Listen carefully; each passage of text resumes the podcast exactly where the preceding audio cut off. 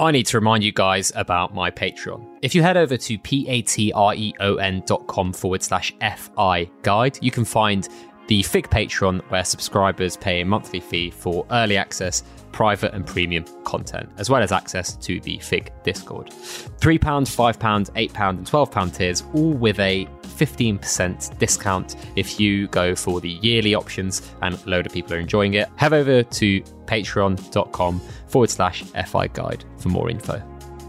The Football Index podcast is supported by footballindextrader.co.uk, the best site for in depth scouting and trading strategy. I know FIT is currently spending 30 to 40 hours a week on scouting alone, and members get updates covering every match day across all five leagues and European competition too. With the market finally reacting to on pitch action rather than off field distractions, it's crucial to know who is in and out of form if we want to have the best results. If you want to see more, an exclusive offer for podcast listeners, you can give the site a try with the 25% discount on your first month with the code FIG25. That's FIG25 over on footballindextrader.co.uk. Here's the legal stuff from Football Index. FI is a gambling product available to customers in certain territories aged 18 or over. The content of this podcast has not been approved by Football Index, but they do listen to the show to keep me on my toes. Please remember to only gamble what you can afford to lose, begambleaware.org, and when the fun stops, stop.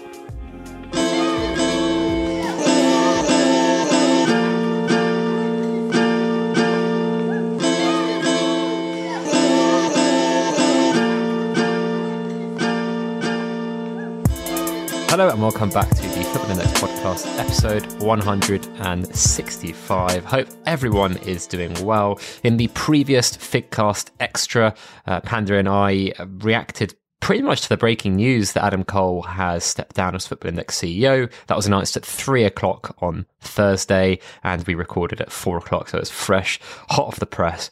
Hopefully, FI weren't planting it there just to uh, annoy us and disrupt all our plans as they usually do with announcements. But uh, it seemed ominously suspicious to be at three o'clock on a Thursday. And in the previous week to that, I was joined by FI Al, who was a great guest. People really enjoyed that one. Uh, pro gambler but spoke really, really, really, uh, really well around uh, current issues that FI are facing, facing, his current strategy, and so on and so forth. Today, I'm really glad to be joined by the first ever person who actually knows what they're doing audio wise. An audio engineer named Otto, who you may know and like on the FI community Twitter timeline. How are you doing, mate? Good, thanks. Yeah, how are you? Not too bad. Good, not good. too bad. I aside from being an audio engineer, which helps my life out a lot because it means the, the quality of the audio of this podcast should be sublime. What do you do? Tell us a bit about yourself and tell us a bit about your uh, Football Index journey. Okay, um, Football Index wise, um, I joined in early 2019. Um, pretty successful early on. I joined just before the share split and uh, I managed to, well, I, I jumped on a lot of the premiums that just absolutely flew during that time. So although I didn't um, exactly know totally what was driving prices, um, you know, I didn't have a complete grasp on everything involved. But uh, yeah, I, I guess I was quite fortunate in that regard. And you know, especially Pogba. Pogba was the big one for me, and his price started to tail off towards the summer, so I just cut that one and started looking at the low end. And although I've kind of appreciated that prices were a little bit distorted down there, you know, not necessarily representing the, their value well. Um, it was a market that people were buying into, so you, there was good money to be made there, and I was quite successful with that. And I continued trading really the low and mid mid end, uh, mid range to up until um, March of this year with uh, COVID, and then I've just adapted as necessary. Um, and obviously, it hasn't been brilliant since, but um, we're all in that boat. So, um, yeah, that's been quite good. Um, outside of FI, I have um, a small, at the moment, small um, plants business that um, I'm joining forces with a friend and building that business. And I, I'm also a teacher, music teacher, audio engineer, and session drummer. Um, and a media composer as well. So that they're, they're the sort of main things I'm doing at the moment, um, albeit a little less because of COVID. But yeah, that's that's basically me in a nutshell. Awesome. I mean, that is quite the quite you know when you when you said to me you had fingers in many pies i didn't quite realize it was in as many this pies um, there but, are a few others you know foot, a few others football index wise though you know you mentioned uh, hopping on premiums then kind of adapting and, and, trading more towards the lower and mid end and now the adaptation periods have obviously been tested, I guess, due to not only COVID, but the kind of big downturn that we've seen since September time. How have you kind of faced that so far? Well, I think I think a huge problem is people want markets to react in the way they would like to. You know, we we have zero control, and I am definitely guilty of sort of almost willing the market to stay up and uh, taking the full full brunt of the drops. But um, you know, I'm I'm definitely a glass half full person, so I'm not really worried about that. You know, I know the long term future, or I'm very confident that the long term future of FI is is in safe hands, and uh, and so really, I've just the last four five weeks or so, however long it's been since the you know the worst of the drops, I have really been focusing on in play dividends. I think they are um, where the best value lies at the moment. Um, I mean, obviously, well, that, no, I I think premiums are the best value, but you know, with the market the way it is, um, IPDs are very very easy yields at the moment. They uh, seem relatively safe. I mean, there's been very little drops in the low end really in the last few weeks, and I think people just think you know they've dropped as low as they can go. Um, and with IPDs being so lucrative at the moment, it's just quite an easy market to trade um, which obviously isn't great for FI, but uh, works really well for us. And then I've just had a healthy cash balance to to buy these dips. I mean, Bruno dropped last week something like a pound, one pound twenty out of out of nowhere. So um, buying those has been very very easy. Um, and that I mean, I bought and sold in an hour and made ten percent on him. So um, yeah, those those are the two main things, and then just rolling over divs into long term holds, um, and basically just got to wait it out. I guess wait for FI to sort liquidity out, and then we're good. Mm. Hopefully. Hopefully, fingers crossed. I mean, there's a lot there. Um, IPDs, which I think we'll, we'll, talk about. I saw you tweeting about them earlier yeah. today, like how you can, you know, uh, like trading them, but also understand that they might Absolutely. not be perfect for yeah. FI as a business, yeah. and we can we can get into that after. Um, got loads of miscellaneous questions here. Lord Bentner FI, what's more exotic, Otto's uh, exotic plant business or Fig's cooking? Well, how, how's your cooking? How's your cooking? Very bad. Yeah? Like, I'd probably say like a 3 out of 10, no. and that's probably been quite kind. Well, does that class exotic then? Probably not. I don't really know why. Maybe we skip this question completely. Yeah, can do, can do. Maybe the answer is obvious here. Otto. Well, yeah. I mean, I've got I've got a collection here. I'm, I'm sat in amongst my plants right now, and uh, oh right, okay, you're like a crazy cat lady. Yeah, pretty much. I can see your picture. It's it's getting a bit balmy now. I'm overflowing. Um, please do. Yeah, please I've do. got I've got plants here that uh, I don't think I'm I'm very very confident no one else in Europe has. So wow, it's like the ultimate Pokemon collection, but for plants. Is that legal? Um, are you allowed there are definitely. I mean, I'm importing plants from all around the world, but there are definitely a few that I've had where you look at them, and you think that's just been ripped straight off a tree.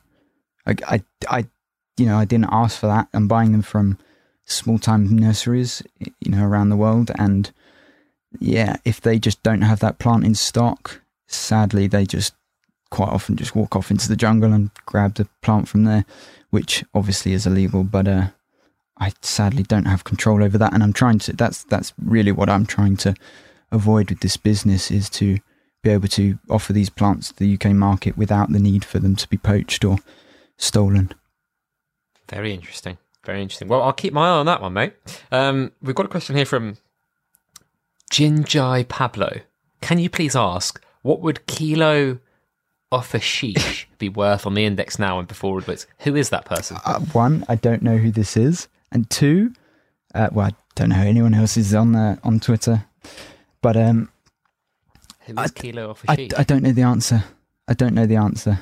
I'm afraid. You don't know who he is. I don't know who he is. Oh, oh, is I, I, see what you're getting at now. It took me a while to catch on. Um, no, I don't know who he is. I'm afraid. No. Uh, oh, I've I get it. Bloody hell, kilo of hashish. Um, oh, God's sake! I'd, It's like uh, it's like the um, when when someone calls up Moe's bar in Simpsons. I, ah, you know what? I thought you were playing playing along and pretending it was a person. so I was- legit didn't know. Oh mate, I've never seen that one before. That is um, that is terrible. Yeah, no, that's Right. like, again two terrible questions. You both are banned from now on. Um, for I uh, th- when you said, "Do you know who that is?" I thought you meant the person asking the question. Oh man, show. Divvy Rascal here. As your profile picture looks like an album Oh, cover for a Swedish EDM DJ, which EDM DJ of the last twenty years would you most like to be IPO'd and why? But just to clear it up, that that is me in the in the profile picture. I know you said I look like the uh, A rarity in the football Yeah. community. yeah, I, yeah. I have nothing to hide, so happy to put my face out there. Um, I think it's got to be Otto Knows. He's got my name. He's got my name, and uh, his music's not bad. I can, you know, not not the greatest fan, but you you can't uh, you can't avoid someone with your name. You've got to have them. So I Mm. don't think there's anyone on the on the index with Otto as their name. So yeah, it's got to be that easy one. Der Kaiser here. Uh, what's the going rate for a Japanese garden? My neighbour has just got one, and I'm not impressed. Four four k down the Swanee for a smallish garden. Was it you who blagged them? It was not me that blagged them, but uh, I don't think that's too bad. If if you like Japanese gardens, I don't think four thousand is too bad for that. I mean, obviously, I don't know what they've got. but They've got a little pond and a bridge over it. That's that's great. I love that Yeah, little little area in the garden with uh, some some oriental bits and bobs. That sounds Who doesn't like a nice pond? yeah. Maybe some koi in there. Yeah. Oh, FI Gardener here. Would love to know more about the exotic plant business. You've you've covered it a little bit. Anything else to add? Um, not really. I mean, there's no one. There's no one currently selling exotic plants in the UK um, in a sustainable, ethical way. That's my biggest problem. Um, and with between me and my business partner, we've got a pretty big social media following, and that's resonated with them a lot. When we said we've basically committed to seventy percent of our plants being um, seed grown, propagated, or tissue cultured by the end of 2021. Um, so yeah, our impact on the environment is is significantly reduced doing that. It's basically everything's grown in house, and that's that's the biggest um, selling point for our for our um, for our shop. And uh, the thing about that is we can we can reduce prices as well because a lot of the nurseries around the world have caught on to the demand for um, rare plants this year and have started selling at retail price. So over here, the prices are therefore extortionate. I mean, there was a rare plant that I don't think is particularly special personally. Um, Philodendron spiritus sancti. It sold in the summer for fifteen thousand euros. Yeah, exactly. Um, ridiculous prices. Um, and yeah, we would we would definitely be able to cut those prices down massively. Um, I mean, people are buying these plants as investments, and uh, they're thinking they can, you know, propagate them, just chop them up, put them, plant them up, and grow new plants from those to sell on.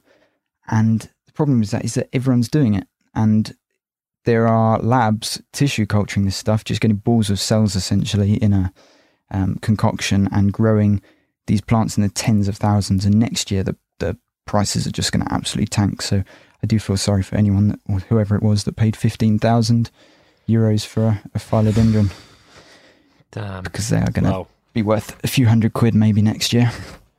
Sucks to be Ouch. them. Sucks to be them. Yep.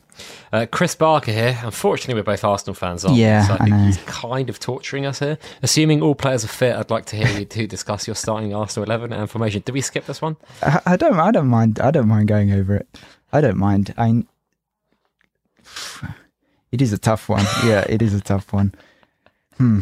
I'm. I'm excited to see Martinelli come back. That's that's my my ray of sunshine at the moment for Arsenal. I feel as Arsenal fans, we always think when someone's injured, They, That they- true. Yeah. they True. come back and save us, um, which isn't the case. It's kind of like people wanting Özil back in the squad Yeah. just because he hasn't played Yeah. in a while. Yeah. Uh, and I'm Martinelli's bigger fan. I love him. I'm just saying that might be a lot of pressure to think he comes in and, and things are rosy again, which I don't think will be the case. But uh, No. No. I just. I just. Uh. uh just clutching at straws. Uh, um, Yeah. Jordan K here from the Fig Discord. Pizza Hut or Domino's? Ah man, they're both greasy and gross. I, I'm not I'm not a fan. When I was at I'm not a fan of either, Yeah. but gun to head. when I was at uni, uh, being a session drummer, I, I studied audio audio engineering at uni, and uh, so I was kind of tasked with recording drums for everyone's songs, and they would repay me in Domino's, um, and it was oh you know I, I was hungry and I'd eat it, but man, I ate way too many. No, I'm I'm done with done with takeaway pizza. Done. Not It's for me. Hmm. Uh, Matt Burrows here from the Fig Discord as well. Who will win the following competitions this season? The Premier League, Champions League, La Liga, and PL Golden Boot. Ooh, that's a good one. That's a tough one too.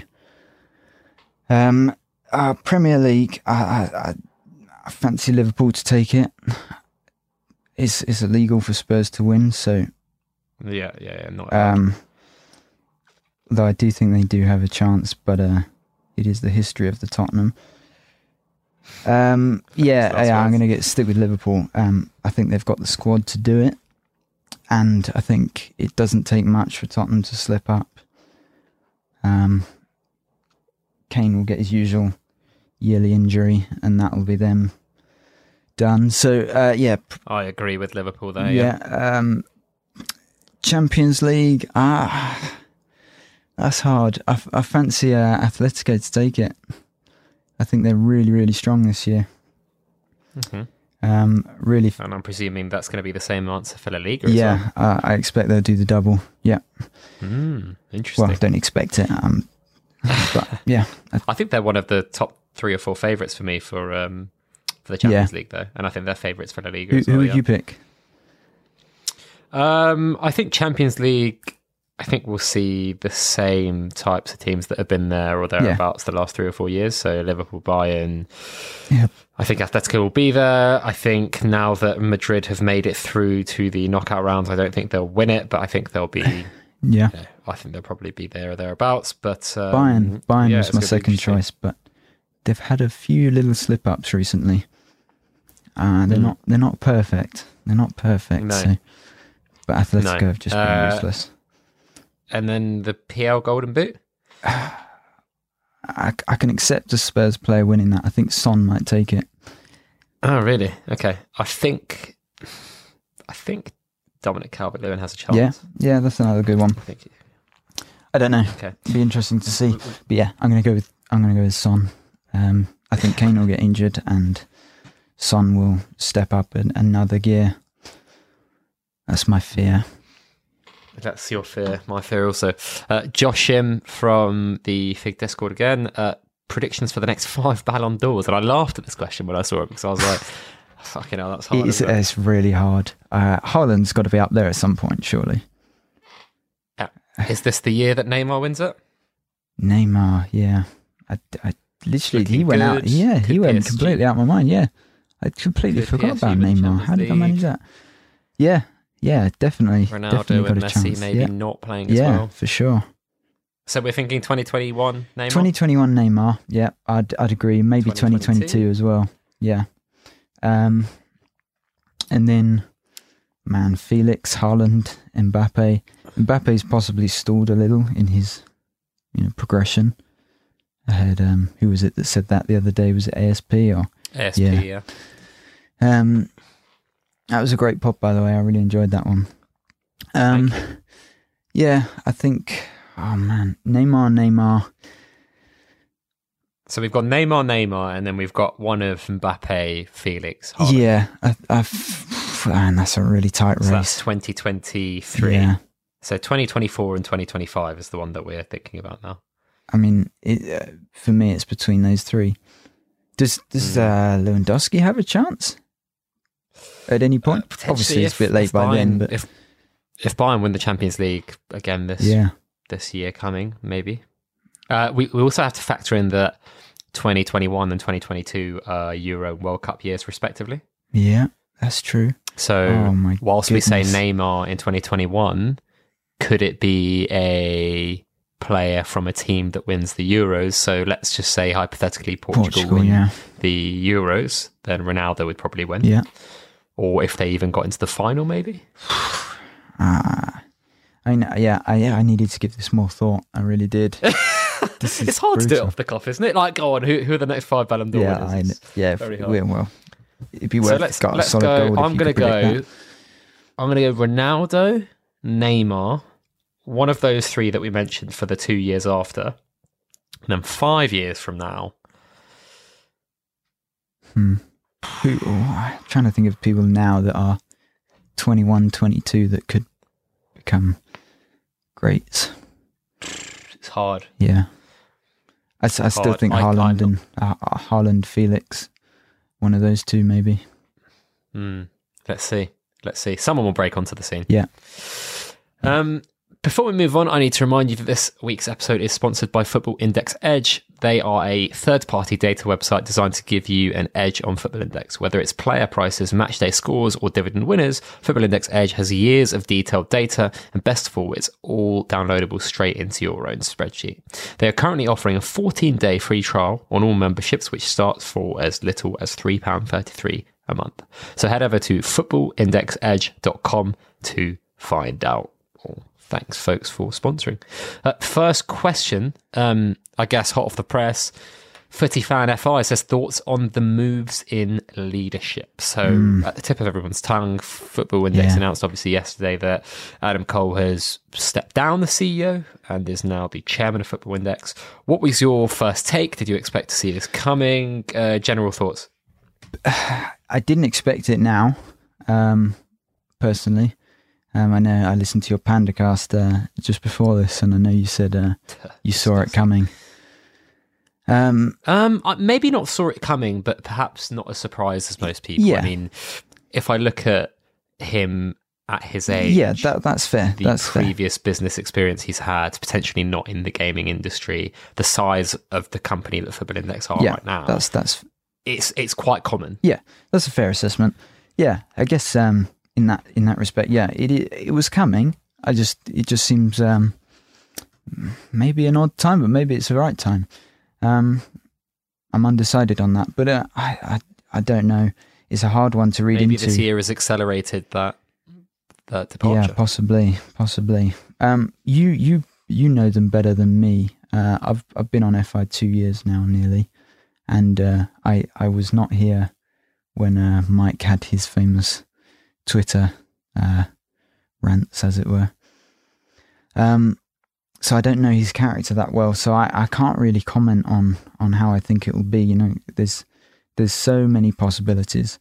Um, maybe this sounds cynical, but I think initially you might get a a bit of a, a kick up the bum for the company because he's got that new position, Mike, and uh, that you know gives you a bit of excitement and oomph. Um, but I think a lot of people struggle to maintain that. So we might initially see sort of some good things, some really exciting changes happening, but I can see that tailing off slightly and maybe falling back into some old habits after a while. Hoping not, but uh, that's that's my my take. I mean, um, to me it doesn't really matter.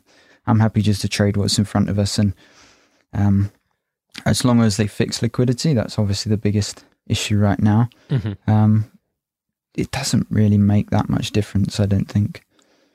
Not really. Why do you think that? Um, why? I mean, if I think that's oh man, that's tough. That's tough. because I understand you want to trade what's in front yeah. of you, but yeah, I want to trade what's in front. Trade trading what's in front of you is good, and obviously, if you can make money, then great. But Oh, I'm, when you see the market how yeah, it is, no, I'm not. I'm not suggesting functionality and lack of liquidity. It's it's tough to just say whatever it may be, whatever it may come in the next twelve months. I'm just going to trade what's in front of me because y- you might not enjoy it, right? Or you might not be making money. I think yeah, so I think that's that's a tough problem for a lot of people. Though you say not enjoy it. I think a lot of people have been disengaged recently. Well, they mm-hmm. definitely mm-hmm. have. Um, and I yeah. think that's quite problematic. That what is it called? I can't think what it's called, but when you are when you lose money or you make money, and the first amount you say you win a thousand pounds, you're ecstatic about it, and then you win another thousand. You're the amount that you are ecstatic is halved compared to that first thousand that you made.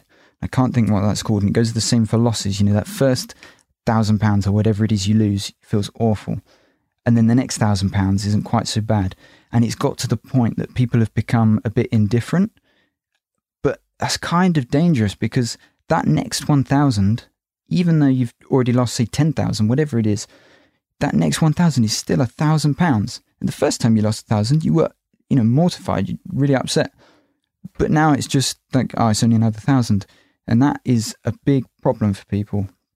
And I think that is something I've sort of got better at over the years. I, I used to trade Forex and equities and a few other things, but that takes a lot of patience and practice and resilience just to get that out of your head because every you know you there's always something you can do even if doing nothing is the right thing to do there's always something um, and i think people people just stepping aside and just waiting i think they are costing themselves because there is a lot you can do at the moment. There are spreads that you can trade. There's really high yielding ipds that you can then roll over into long term bets which is what i'm doing.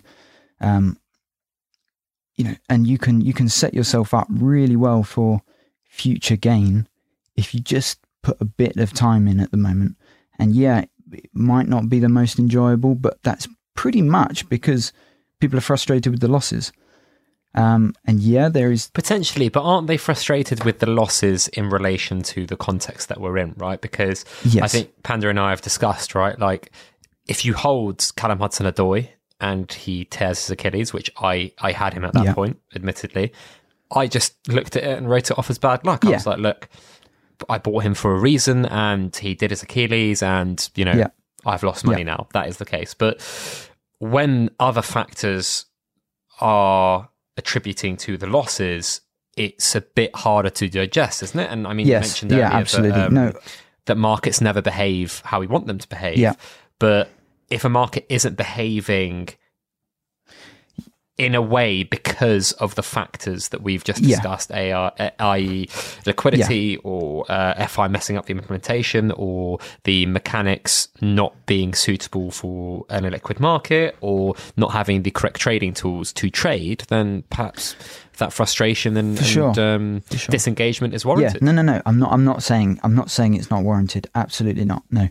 Um, I'm just saying there is still a lot you can do, and um, it's potentially dangerous to to let yourself be disengaged, um, or not dangerous, but you just you possibly can set yourself up for a much better future if you if you um, are a bit more resilient. And I'm not suggesting that um, that's you know flaws in character. It's definitely caused by lack of liquidity and, and broken promises.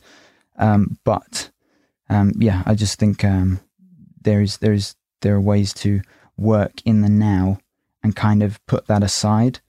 Um, and maybe you know, I, I see it like boxes in your head where you can just put stuff into. You know, the, you've got that frustration, but you can just put it into a box and kind of shut it away and focus on something else.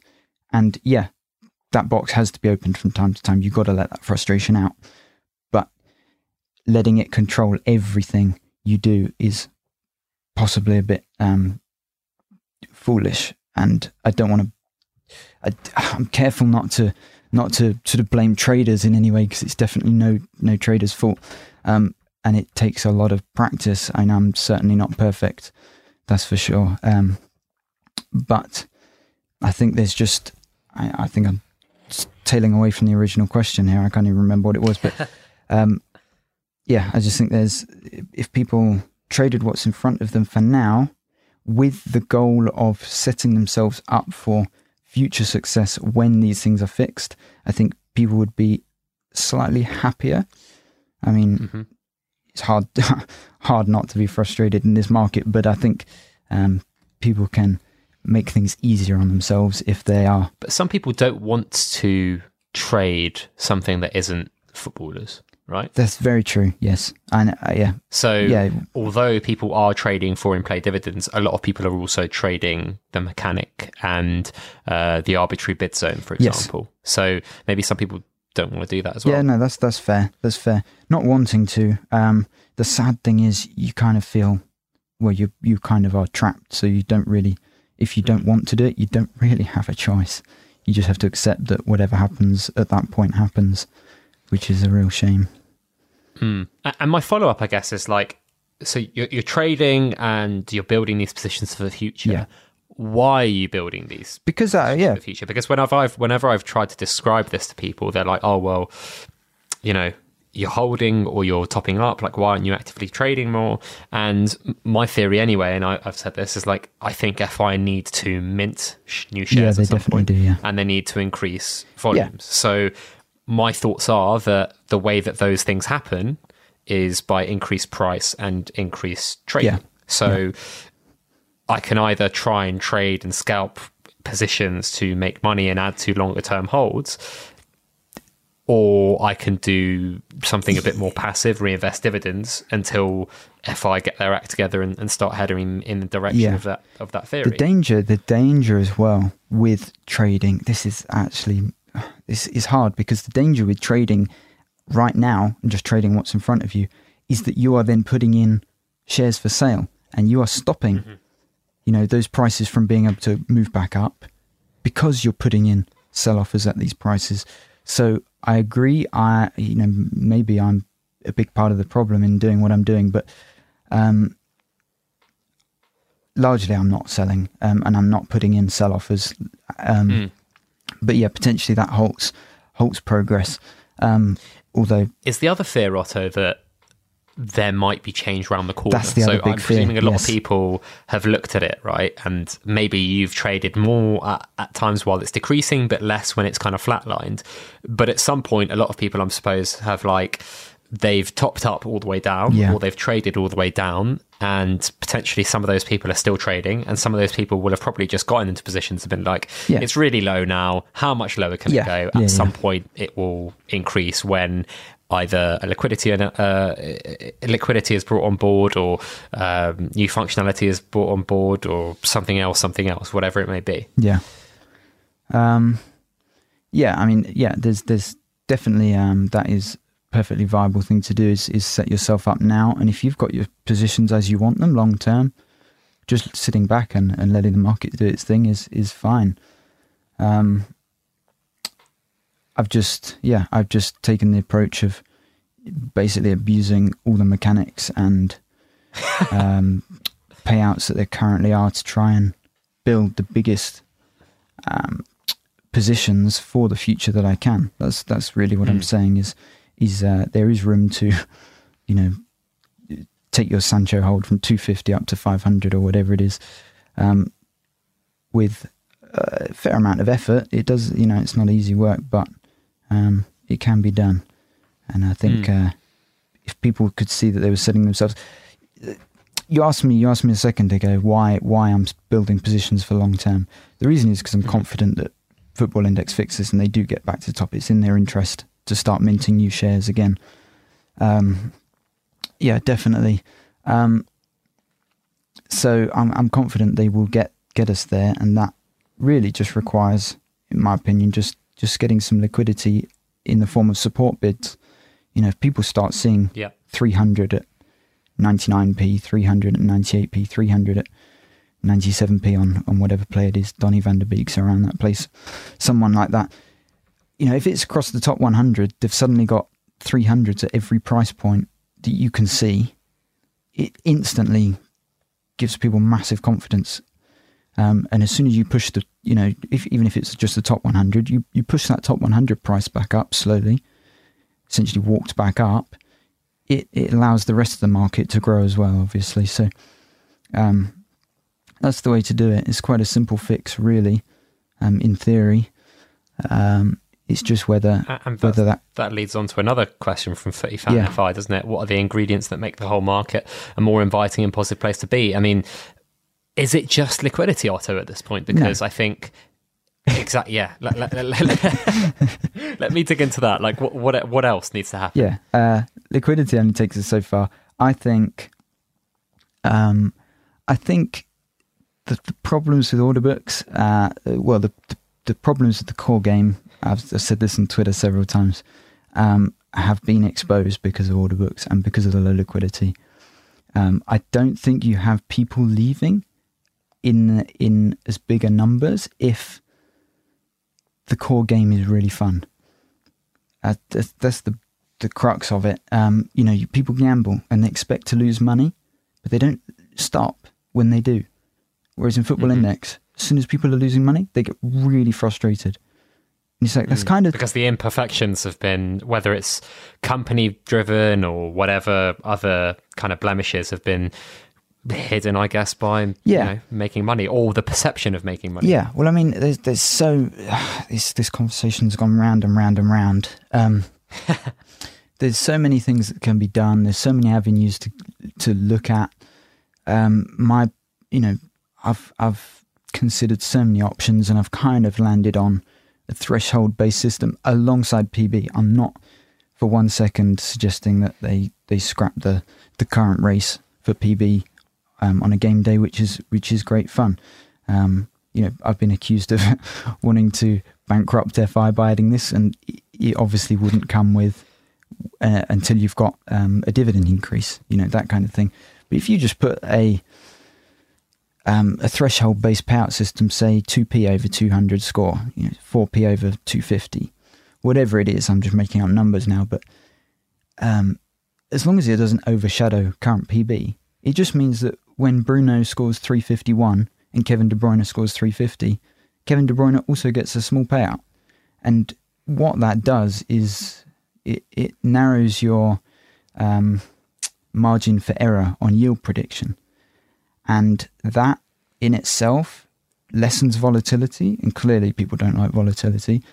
Um, and it interests a bigger field of potential users and then you get more money coming in and the market grows and everyone's happy and that i think is the besides liquidity is the biggest ingredient to to a happier market um and i can't uh, you know i've i've sort of gone back and forth with so many different people about it but um i i can't see a better fix personally to get people more excited about fi and, and why i mean you've explained why it's good but why does that increase why would that increase trading for example? Why would that make people happier on the product? Why would that Well- increase liquidity for example?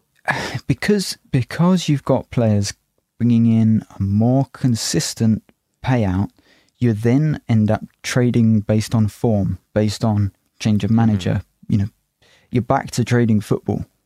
You're back to not worrying about, you know, you, with with the current system, you've got a you've got potential for a player that could, you know, you you project your player is going to win PB three times in a year. And it just so happens that those three times that they put in a huge score, Neymar's also playing on that day and puts in a slightly bigger score.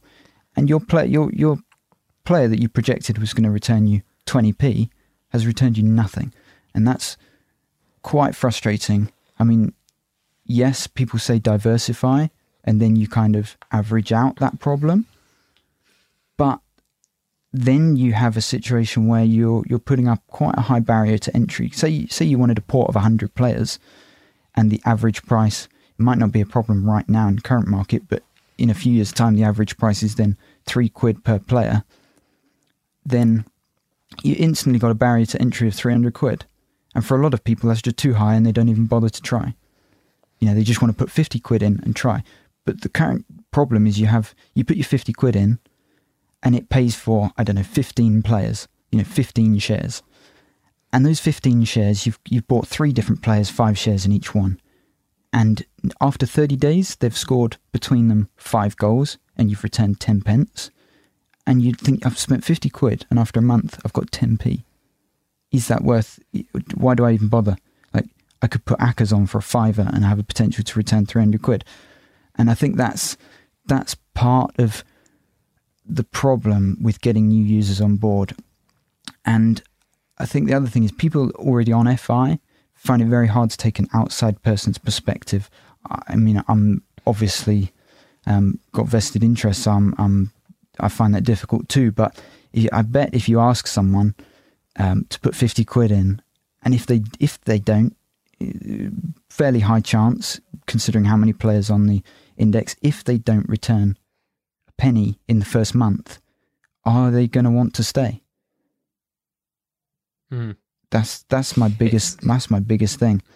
I think getting new users on board and immediately being able to see small wins consistently, they just it gives them that much more incentive to stay and think, hmm, you know, even if their players dropped, they can see that they've returned quite a bit, and it puts a much bigger focus on dividends, returning dividends, which will be the main goal when you hit market cap, because capital appreciation then is much harder to to judge because you know everyone says you know I'll just buy the the cheap youngster and then wait for them to you know grow and and their price. Everyone's going to be doing it. Everyone's going to want to do that. So capital appreciation will be fairly hard to to come by I think. Or not not to come by but to you know you're going to have as many losses as you will wins. So I think dividends will be ultimately the the carrot on the stick and if it's not a good enough carrot people aren't going to stay Hmm. Hmm. They're not going to dip it in hummus, are they? If it's not, it's not a good enough carrot. If it's gone, if it's off, Yeah. they'll chuck it in the bin. Yeah. There, there's an, there's another question later on about kind of like uh, the kind of game because we've talked about liquidity and we've talked about kind of uh, the game.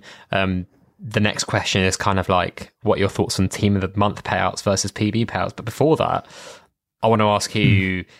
some of the other tangible things that could bring confidence back into this market. Because from my perspective, Otto, I'm seeing people genuinely scared about FI's future. Yeah, yourself no, no, saying that you're you're not worried No. about that, but inadvertently that affects you, doesn't it? Even if it's irrational. So what could FI do to, to stem that? Well, I think I think fear is is based on um, a lack of knowledge, and I mean we're there's all we're all um, in that field. You know, there's there's only so much you can know about the business um, because they don't they don't um, show too much. But when you're investing, it, that's the sorry wrong word to use. But when you're um, betting in this way, um, or, or you know buying shares in another market, whatever it is, knowing every single bit of information there is to know makes it so much easier. It, it puts your mind at a lot more ease because there are no unknowns. You know, there aren't possibilities that you don't have answers for. Um, and yeah, so so knowing as much as you can about the mechanics, about you know the core game, about the the matrix, about how the media buzz works, about everything makes. And I think a lot of people are guilty of not knowing every single facet of why their player is priced the way they are. Um, I think that that leads people to be a bit fearful. Um, and yeah, when it comes to the company, that's a tough one because they don't um, give out too much information. I mean, yes, they said they said their financial position was very, very good a few months back, and a few months isn't going to change that. Um, but nonetheless, people are seeing prices drop, and I think partly, partly it's just people forcing down prices because they can, and you get on cheaper. Um, but those that are selling through fear, I think that is um, maybe I'm wrong. I don't know, but I, I my guess is that it's um, a lack of understanding around how the mechanics work and where the Mhm. money is going because it's not going. I think people think that because prices have come down, that money is coming out the market, and it's not. That that is one of the things that I've had most DMs about. You know, people saying, you know, why is everyone leaving the market? And I think, well, some are, but someone else has got to buy those shares. So Mhm. that's that's that's the the biggest thing that's causing fear for me when I've read DMs and things. Um, and yeah, that that's the one thing that you can sort of instantly, you know, wipe off Is the this list. easy to address though? Yeah, From Yeah. an FI standpoint, like what would you do? I have emailed FI so many times and just said, please focus on education. Like you are, you have marketed to gamblers, and gamblers don't know how financial markets work. So you need to tell them.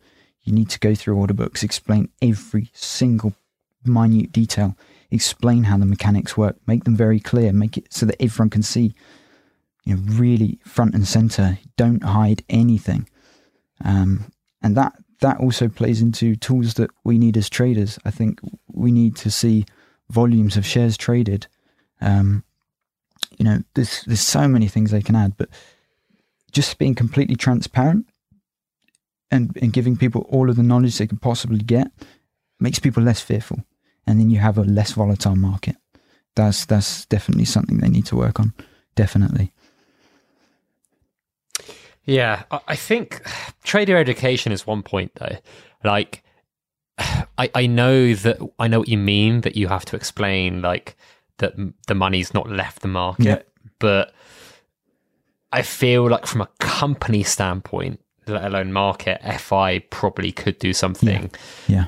I don't know how vague it would have to be or how detailed it would have to be, but I think they could come out and say something and and help relieve those panics because I think those panics. Yeah, that's another thing. Um, I think that they're, they're irrational, but How much? How are, much right? do they look at Twitter or Facebook groups or wherever else it is? How much do they actually engage in that? Because I know I know they're pretty good at. Recently, they've they've stepped up a bit and they're replying to. well, maybe they, they engage more in um, all the reviews they get. Yeah. I know they do that. Yeah. For, I know they do that for sure. Yeah, Trustpilot ones. Wow, that's gone down a, a treat for them. Um, yeah, but they need to be more front and center. You know, they they have got how many followers on Twitter? Is it fifty thousand or something? Yeah. It's so easy just to put out some information um, around their, you know, financial position. Again, I know it shouldn't be necessary, um, but that will instantly, you know, put people's fears to rest. Um, what else can they what can they say? Um, you know, I mean, they go over yields and things all the time. That hasn't helped. um, no, it hasn't. It hasn't, especially when Guess the roadmap. on the actual site. Yeah, but like, I mean, I guess they've tried that a little bit. yeah, Um, but you know, we'll see. They haven't lived We've got a it. question here from Fi Taylor on Twitter. Um, just before we uh, go into uh, a little break, um, what are your thoughts on team of the month payouts versus PB payouts? I mean, if if team of the month is the way they want to go, they obviously need to be higher. Um, being less than a gold day payout for the top mid or, or top player, that that's that's not enough, is it? Really? Um, I mean, people have talked about team of the week as well. The the, the threshold based system I was talking about a second ago, that is basically team of the day. That's the thing I think. Is hmm. it, so people are saying, you know, why don't we just focus on team of the month? or t- do a team of the week as well. Well, why not just do a team of the day and take away the positions? You know, don't have an arbitrary position, just all the best players. You know, everyone that has a good performance. Because the problem I have with team of the month is it's great. I, I really like it, but and it does reward consistent performances. But if you have a you know not the best player, but they have a one-off brilliant performance, that is irrelevant for team of the month. Even if you do team of the week, it may not be enough. Whereas you put a threshold based system alongside PB and instantly those people are rewarded. And then you just, I, I, I don't know, I just don't see a problem with it really. You reward the best performances. Um, and then you still have the randomness of PB that adds the kind of gambling, fun, exciting race to it. Hmm. Quite simple, really. Yeah, quite. simply. I mean, I think you've put it best. I mean, uh, ASP did a really good job on the podcast. yeah, that, that was great. If anyone hasn't listened to but that, I think well worth the simplicity in which you've explained it, I think maybe might might even go further than that. But um, before we move on, I need to remind you that today's episode is brought to you by The Athletic. The Athletic is a subscription-based sports news site delivering in-depth sports coverage featuring football reporters you know and love like David Ornstein, James Pearce, Sam Lee, and Rafa Honigstein. The Athletic is telling stories you won't find anywhere else. No ads or clickbait, just great sports writing. So 50% off your annual subscription to the best sports writing around, go to theathletic.co.uk slash fig. It's £2.49 a month if you go for their annual deal. What have you bought recently for more than £2.49 a month, uh, Otto? What have I bought? I, this, is, this sounds sad. Bought a bunch of grow lights uh, for, for What are they? plants. What? Grow lights. Oh, Lights. bro, I bought some bike lights Yeah? recently. Oh, nice. Going out late night Shopping in cycling. the Yeah. bike department. Well, I it's not really late night. It's three forty-five or uh, three forty-five or, or or after that, really, isn't it? These days. Yeah, that's true. Yeah, it gets dark early. Oh, well, almost at winter solstice, so it starts turning around soon, which is nice.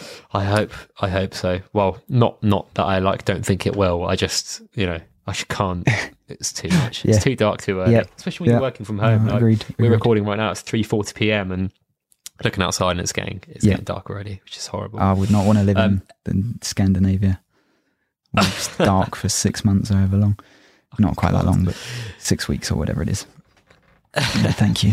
FI Gerard, uh, what is your current strategy focused on? Short term div returners who haven't dropped much or long term bets, i.e., youth who have dropped disproportionately and should therefore rise further with a recovery? And then Sigmund Freud also says, really a great guest and a real good influence on the timeline, often nod along t- to a lot of his tweets. Can Otto talk about his current trading strategy at the moment? Actively trading, sitting back, observing, building long term positions, or flipping players? You've kind of gone over this, but I'd love to hear more. Thanks, Sigmund. Appreciate that. Um, yeah, uh, macro level, it is just setting up positions in those youngsters that have dropped. You know, um, I won't mention names, but plenty and plenty of uh, young names that will be the future dividend earners, the big ones. So those are really obvious choices at the moment. They're so so cheap, and they've got years ahead of them to return their price and and much much more. Um, in the meantime, um, I keep a cash balance for yeah the the flips because some of the drops are really irrational and they're really fast. It's the fast ones that bounce back quite quick. Obviously, there are lots of drops across the board that just keep going, but um, I'm definitely buying those really really obvious significant drops that come out of thin air. Um, I mentioned Bruno last week. That was a really easy one. Um, yeah, uh, Phil Foden I've just bought today. Um, dropped down to like 280 and whether that proves to be the right time to buy in i don't know but um yeah there's there's loads and loads of really easy buys at the moment. That's that's the other thing um and then selling off a percentage of those when they they go back up um taking profits. And yeah ipds ipds ipds i have a pretty big portfolio at the moment um from double divs. As soon as they double divs i expanded my port massively to kind of rake them in. Um, my strategy when I used to trade other um, assets was um, largely um, large volume breakouts, um, buying in the, into the breakouts and quick flips. And I kind of do that on FI. It's a lot harder, um, or maybe easier. Depends how you look at it. Um, but harder to predict which ones are going to happen when because it just depends on who has a good game when. So after a dividend announcement or dividend increase, you've got so many players undervalued. It's basically whoever has a good game flies up. So instead of trying to guess who that's going to be by looking at fixtures and whatnot, I just buy loads and loads of good players, wait for them to spike up, and then consider whether I should take profit because there's better, you know, players that have not yet risen or what to do, and I tend to sell off half. That's that's my favorite. Just sell half, keep half if I am happy to hold them long term, and then reinvest that profit into um, other holds that haven't yet risen. And then you, you know all those spikes that are going off, you're just cashing in profit on each of those and building up bigger and bigger positions in the the longer term holds that you want. Um, so yeah, that's that's kind of on the macro level what I do, um, and then yeah, just focused on IPDs mainly at the moment. And how do you apportion kind of like some, how much of the profits do you apportion to building those longer positions and how much of it do you um, apportion to continuing to uh, buy dips and sell Uh, yeah, so so I have roughly a ten percent cash balance. Sometimes it's more, um, 10 15 percent cash balance, um, and I think that's just totally necessary on Football Index. I think you're missing a trick if you don't do that. Um, maybe not quite so much, but um, you know, definitely five percent. I would, um, and then uh, roughly, I I guess you've got twenty five percent short term flips. 25% of that goes into, um, it'd be more than that, it'd be 30%. 30% short term flips, 30% in to that profit then going into trades, and then 30% um, in long term holds. Um, sorry, what did I say? 30% is trends. That's what I meant. Trends like Yeah. summer transfers, things like that. So you've got short term going into kind of the medium term, and then that medium term gets flipped over into the long term. That's kind of the way I work. It's a bit more sporadic than that based on market conditions and whatnot and where I see value, but that's kind of the overall goal. Awesome, awesome. Um, got a question here from Rory Flitz, Youth Hype. Um, do you think this is something that could return, or will we only see big rises now from players that have to be proven to be effective PB players? Yeah, I'll definitely return. Yeah, I, I have no doubts about that. Definitely. Um, Why? Why? Well, I 100% relies upon liquidity, um, but every market sees bubbles. Every market, and whether or not players, you know, we know whether a player is going to be a big dividend yielder. You know, there's some really obvious ones. I still think some of the sort of next tier down of, you know, top youngsters.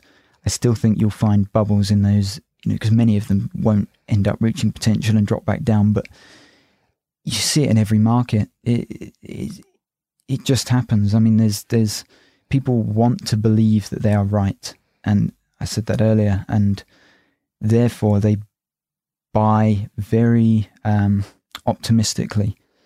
Um, I try to err on the side of pessimistic with my buys, but um, in terms of their long term yields, um, but um, yeah, people buy with much higher expectations than usually proves to be true.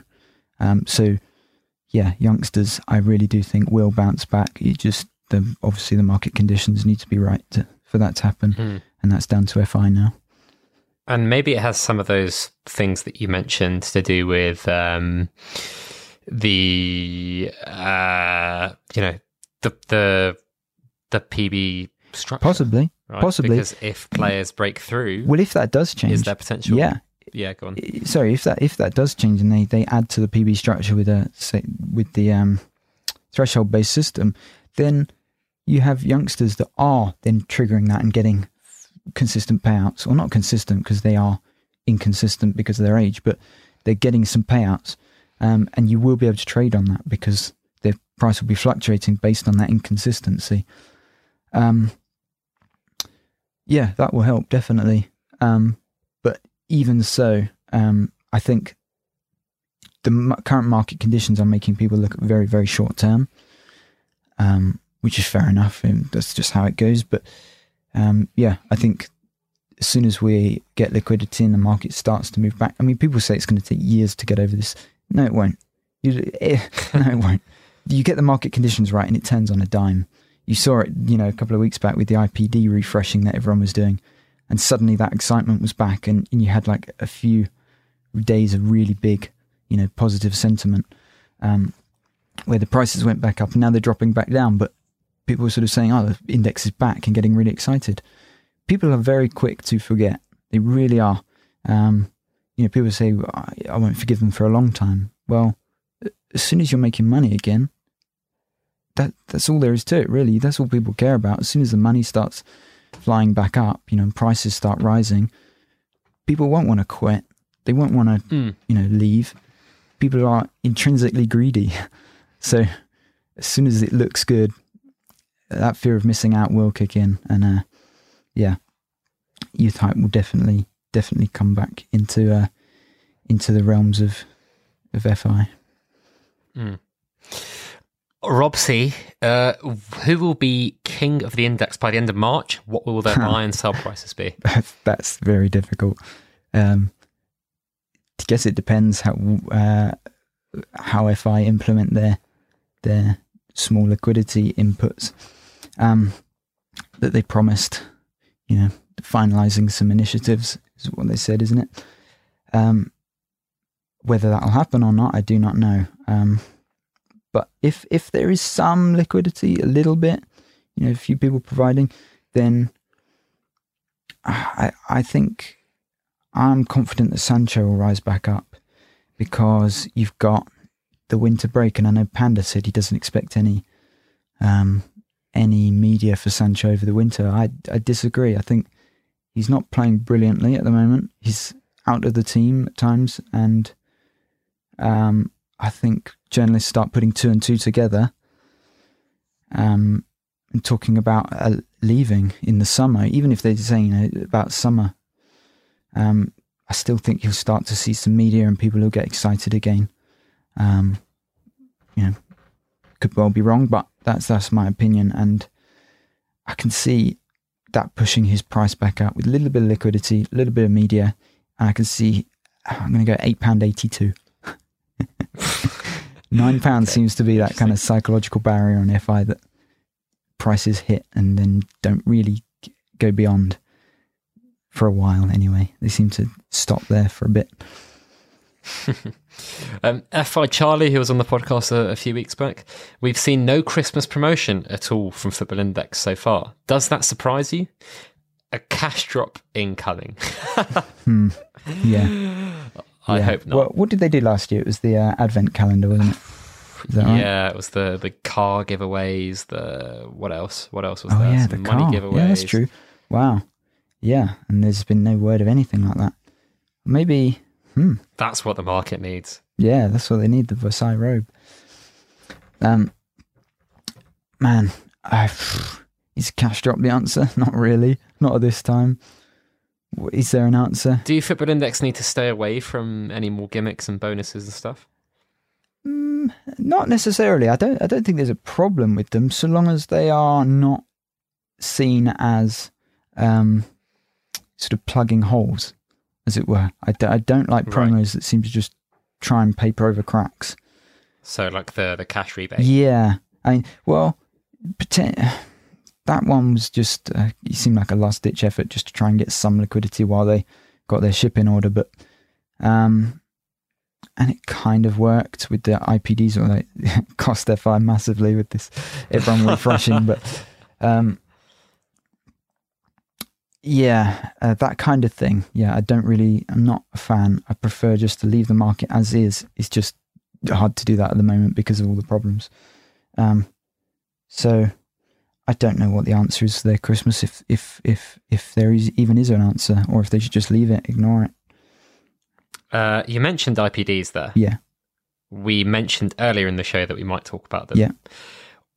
What are your thoughts on them currently? From a trader standpoint, you seemingly enjoy them, but I've seen yeah. you on Twitter today talking about the fact that it may not be the best thing for FI. Well, I mean, if it, if it works for us, it doesn't work for FI. It's that simple. You know, if we, I'm I'm currently got players that have returned 17% after four games, and I've got another four eligible games. I mean, if I made 25% on that player, and the commission cost me 4%, that's 21% on that cost that FI are losing out on. That, that obviously doesn't work for FI.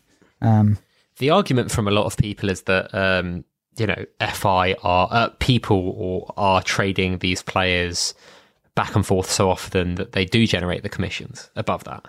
I mean, but I, if people if people are buying a player that's got eight games, um, and the player costs them one pound, and they don't score or assist twice in that time, then yeah, then then that's that's fine for FI. It doesn't cost them, but any more than that, and it is and I think there's very few people trading for IPDs that don't buy good goal scorers. It's not hard mm. to pick out some players that are going to score, you know, at least two or three goals in eight games, or even mm. assists. Assists are just as much. So, um, yeah, it's really not difficult. It's really not difficult to trade IPDs profitably at the moment, um, with prices as low as they are. It really is not. Um, long term, you add liquidity and prices start to rise. People, that's what people say to me, and then it, it's not a problem anymore because it didn't used to be a problem. But I think it did used to be a problem in so much as it, again, it just papered over the cracks. There are, you know, there, a lot of the market didn't have value, and they've just put IPDs in to give them some value.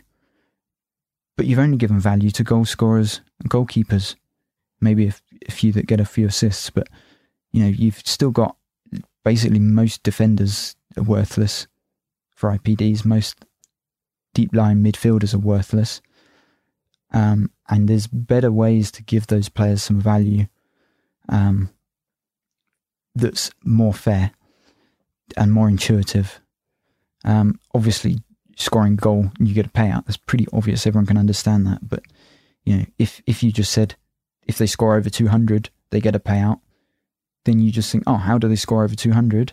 You look at the matrix, and it's the same as FPL. It's the same as everywhere else. Everyone understands the matrix, and it's not really particularly difficult to understand. And then you remove the three, you know, you remove the 30 day period. You've just got it over the full three years instead. Again, simplifying the whole thing. You don't have these, you know, really mixed up deadlines and dates and all this silly stuff that just overcomplicates it unnecessarily, in my opinion. Yeah. I mean, it's a tentative subject. I've had some good feedback on it after the uh, pod that just went out with um, Panda. Yeah. I, yeah, it's tough because a lot of people are saying, uh, you know, X and Y about like how, um, you know, if a certain amount of people trade them without getting the payout, Yeah. then FI will generate enough commissions. The issue is like whoever gets that share that you've traded to, then has someone has to get the payout basically. Um, what, what do you mean in terms of like, As in, like the rebuttal to some of this has been, uh, if I buy and sell that one pound player three times before the payout comes, yeah, then I've given I see what you mean. FI more commissions, right? But each time you've sold that to someone else, unless they're do- all doing the exact same thing, eventually. someone has to someone Yeah. has, eventually has to hold for the payout, right? Yeah, yeah, yeah. Um, yeah, exactly. Um, what was I thinking? Um, I was going to say something a second ago and I've forgotten. Um, yeah, you, you've got a situation where potentially, potentially, if I don't mind IPDs costing them, you know, it's just a necessary evil for them, um, and you know, it can be absorbed by other other gains elsewhere. Um, and if, you know, it may be that they decide that that's okay, but I think I, I, I can't see that happening personally. Um, and I think the problem is you'll get to say you're nearing market cap and and they can't increase dividends any further. I think, or maybe maybe it's a few years before market cap, and they're still increasing dividends to try and push it that final final mile to get you know to the limit of their potential user base. I think even if they've kept IPDs up to that point, they will still have to reduce that liability, and whether they cut back IPDs or just leave them as they are and increase other payouts in the meantime, so they effectively become worthless against trading for other dividends. I don't know, but I think that would be the road they would go down. Just basically not increase them anymore. Um, and you can either you can either you can either continue to trade them until they're worthless and you've kind of run them into the ground, or you can just accept that there's going to be a slightly different system is beneficial for everyone and just trade for that and and prior to that have a conversation around it to try and put your input in and, and get that to a place where everyone is happy because at the moment it seems like there's a lot of resistance purely because people are afraid of ch- bets changing but i think in the long run they've got to change anyway and Yeah, that's what I keep saying. I mean, they're going to change with a media monitor. They're going to change with anything else that's added. Yeah. Like, if there is going to be a change, I think people need to to embrace it Yeah. because I think you can't say trade what's in front of you on one one one Well- on one hand, and then if if it changes, not trade what's in front of you. Yeah, exactly, exactly. Yeah, I mean, I'm I'm all for trading what's in front of you. I equally have an eye on the future and setting up Mm. for that. Um, so yeah, I I'm happy to trade IPDs for now, and I I'm enjoying them because they're so lucrative. But yeah, I appreciate that. Um, there's got to be a conversation around what to do. And I mean, some people are just saying we'll leave that to FI, but I would quite like to kind of maybe my voice to have a little bit of a say in which direction that goes. And that's all uh, I think um, people are saying really is just we could have a discussion, a constructive discussion that gets um, FI thinking down the road that we would like instead of maybe just guessing and then ending up with Mm. Um, well, they wouldn't be uh, asking for so much feedback if they were completely fine exactly with developing the product themselves. Exactly, exactly. So um, I don't know why people shy away from it or or sort of almost fearful of it. It seems a bit strange to me. But there we go. There we go. There we go. Uh, final question here from Old Man FI from the Fig Discord. Who are your top players to hold during market downturns and why? Ooh, depends what kind of downturn. In in the current situation, that's tricky, because um, you know all bets are off. Anything can really happen because there's not the liquidity to, to support any prices. So, um, I think I said earlier, IPD players were the, the, problem is you can't trade in huge volume for IPDs because of the you know prices um, and the liquidity there. You can't trade in big volume. Um, so it depends on your portfolio. It depends on so many different things. People go for the safe options, but I mean Bruno Kimmich have proven maybe not to be as safe as people thought. You know these these consistent div earners. Um, so yeah, I mean in general, the consistent div earners are the place to go. The most consistent div earners at the moment are the IPD earners. Those are the ones that are giving you, you know, dividends really, really regularly. Um, my my go to is En-Nesyri. Um, he scored four goals in the last four games, and I bought him for forty five p. I've got fifteen hundred of them, and it's just thirty quid every week, easy. Um, and you know, I, I, I can sell him right now for more than I paid for him a couple of weeks back. And yet the rest of the market is tanked. So I guess right now, I would say IPD players are the safest. I think people just consider that they've dropped as low as they're going to go, or or their value is is high enough that they, they don't warrant dropping further, and so they are holding their price. But yeah, in general, just um, the the most consistent dividend earners that's where people think you know tend to feel is safe money. Hmm. Hmm. Yeah, that's uh, that's interesting. I mean, like at that size position that you hold, do you ever fear that it might be difficult to get out, or you can't comfortable um, with being? Well, I, I tend to um, shift a small amount each week as opposed to do them all in one lot. So um, you use up the available bids that are there, and then a you know a week later there's they've been refilled. Um, I haven't had a problem so far with refreshing any of my IPD players, but um, yeah, I think fifteen hundred would be my max, and that's only on players I'm very confident will score goals. Um, otherwise, yeah, usually three to six hundred is is a happy medium between a decent payout and a, and enough liquidity to get yourself out. And the last week the last or the last few days, maybe that's going to prove challenging. Um, mm. But uh, I'm confident that the market rebounds a little bit. Just you know, no particular reason. There's nothing to justify it as with the last rebound, but I think it's just going to yo-yo for quite a while now until there is liquidity. Yeah, I, I tend to agree with you. I think we'll have those kind of dips and, and slight rises dips yeah. until we kind of flatline and people who want buy out them. want out and yeah, if you can buy and um, sell them. Take, maybe it takes a bit of balls, but just do it. That's the other thing. Well, that's the other thing. I didn't. Go on. I, go on. That's something that's when you, you, mentioned about strategy earlier. One of the big things is writing trades down. People don't do it. Um, that's okay. that's really common in in you know the rest of the trader world.